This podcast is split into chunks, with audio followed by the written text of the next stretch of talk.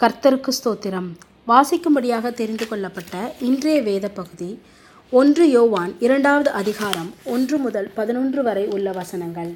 என் பிள்ளைகளே நீங்கள் பாவம் செய்யாதபடிக்கு இவைகளை உங்களுக்கு எழுதுகிறேன். ஒருவன் பாவம் செய்வானானால் நீதிபரராய் இருக்கிற இயேசு கிறிஸ்து நமக்காக பிதாவினிடத்தில் பரிந்து பேசுகிறவராய் இருக்கிறார். நம்முடைய பாவங்களை நிவர்த்தி செய்கிற கிருபாதார பலி அவரே. நம்முடைய பாவங்களை மாத்திரம் அல்ல சர்வலோகத்தின் பாவங்களையும் நிவர்த்தி செய்கிற பலியாய் இருக்கிறார். அவருடைய கற்பனைகளை நாம் கை கொள்ளுகிறவர்களானால் அவரை அறிந்திருக்கிறோம் என்பதை அதனாலே அறிவோம்.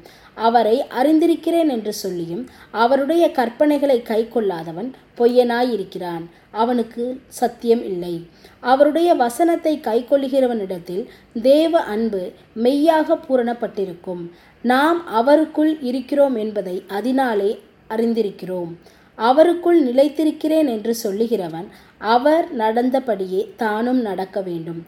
சகோதரரே நான் உங்களுக்கு புதிய கற்பனையை அல்ல ஆதி முதல் நீங்கள் பெற்றிருக்கிற பழைய கற்பனையையே எழுதுகிறேன். அந்த பழைய கற்பனை நீங்கள் ஆதி முதல் கேட்டிருக்கிற வசனந்தானே மேலும் நான் புதிய கற்பனைகளையும் உங்களுக்கு எழுதுகிறேன். இது அவருக்குள்ளும் உங்களுக்குள்ளும் மெய்யாயிருக்கிறது. ஏனென்றால் இருள் நீங்கி போகிறது மெய்யான ஒளி இப்பொழுது பிரகாசிக்கிறது. ஒளியிலே இருக்கிறேன் என்று சொல்லியும் தன் சகோதரனை பகைக்கிறவன் இதுவரைக்கும் இருளிலே இருக்கிறான். தன் சகோதரனிடத்தில் அன்பு கூறுகிறவன் ஒளியிலே நிலை கொண்டிருக்கிறான். அவனிடத்தில் இடரல் ஒன்றும் இல்லை. தன் சகோதரனை பகைக்கிறவன் இருளிலே இருந்து இருளிலே நடக்கிறான். இருளானது அவன் கண்களை குருடாக்கினபடியால் தான் போகும் இடம் இன்னதென்று அறியாதிருக்கிறான். ஆமேன்.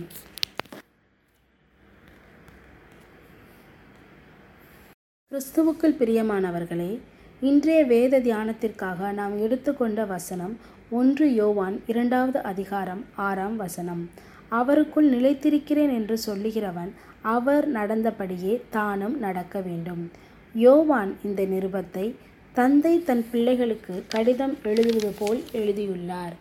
இந்த விசுவாசிகள் மேல் கொண்ட உண்மையான அன்பு அக்கறையின் நிமித்தம் அவர்களுக்கு அளிக்கப்பட்ட போதனைகள் மூலம் அவர்களுடைய கிறிஸ்துவ வாழ்க்கை வழிநடத்தப்படுவதற்கும் கட்டப்படுவதற்கும் இப்படியாக எழுதியுள்ளார். யோவான் கிறிஸ்துவை அறிந்து கொள்ளுதல் மற்றும் கிறிஸ்துவுக்குள் நிலைத்திருத்தல் பற்றிய காரியங்களை இன்றைய வேத பாடத்தில் விளக்கியுள்ளார். அறிந்து கொள்ளுதல்.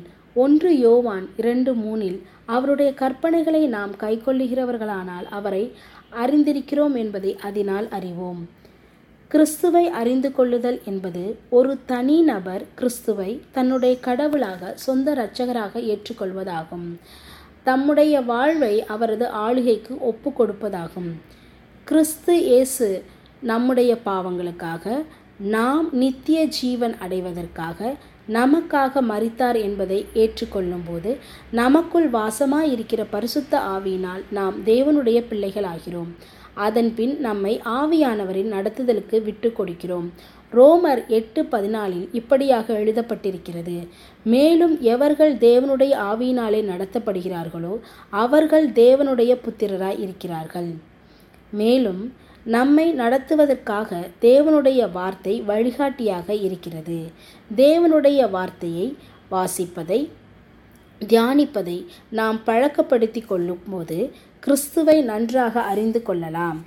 யாக்கோபு ஒன்று இருபத்தி ஐந்தில் சுயாதீன பிரமாணமாகிய பூரண பிரமாணத்தை உற்று பார்த்து அதிலே நிலைத்திருக்கிறவனே கேட்கிறதை மறக்கிறவனாயிராமல் அதற்கேற்ற கிரியை செய்கிறவனாயிருந்து தன் செய்கையில் பாக்கியவானாய் இருப்பான். நிலைத்திருத்தல். ஒன்று யோவான் இரண்டு ஆறில் அவருக்குள் நிலைத்திருக்கிறேன் என்று சொல்லுகிறவன் அவர் நடந்தபடியே தானும் நடக்க வேண்டும். இயேசு கிறிஸ்து நடந்த வழிகளை நாம் கற்றுக்கொள்வதற்கு அறிந்து கொள்வதற்கு அவரின் அம்சங்கள் அநேகம் உண்டு. ஆனால் இன்றைய பகுதியில் இருந்து நாம் இரண்டு காரியங்களை எடுத்துக்கொள்வோம். ஏழு முதல் பதினொன்று வரை உள்ள வசனங்களில் யோவான் ஒன்றுக்கொன்று பொருத்தியுள்ளார். ஒளியில் நடந்து கொள்ளுதல். இயேசு ஒளியிலே நடந்தார். ஒன்று யோவான் ஒன்று ஐந்தில் தேவன் ஒளியாய் இருக்கிறார்.